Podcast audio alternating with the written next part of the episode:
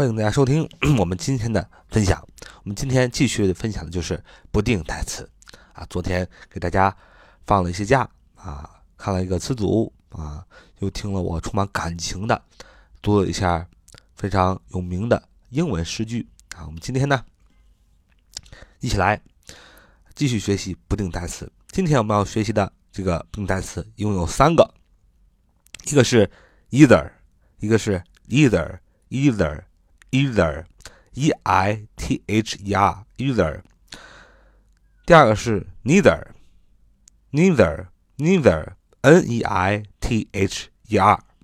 第三个是 both, both, b o t h, both。这三个不定代词，我们放在一起讲。当然，either, e i t h e r, either，它也可以。 读作另外一种读法叫 either，either，neither，n e i t h e r，它也可以用另外的读法叫 neither，neither，啊，你怎么读都行。一般呢，我是比较呃习惯读 either 和 neither，both。好，我们下面就看看它们这三个不定代词的具体的用法。either，e i t h e r，either。Either 指两者中的任意一个啊，再说一遍，either，e i t h e r，either 指两者中的任何任意一个啊，指指两者中的任意一个。neither，n e i t h e r，指两者中没有一个，表示全部否定。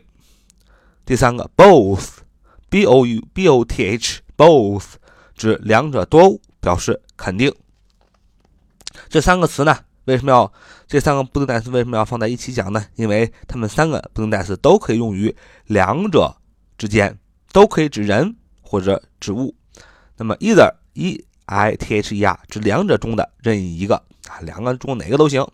neither n e i t h e r 指两者中没有一个，表示全部否定啊，两个都不啊。both b o t h 表示两个都啊，表示两个都就是表示肯定。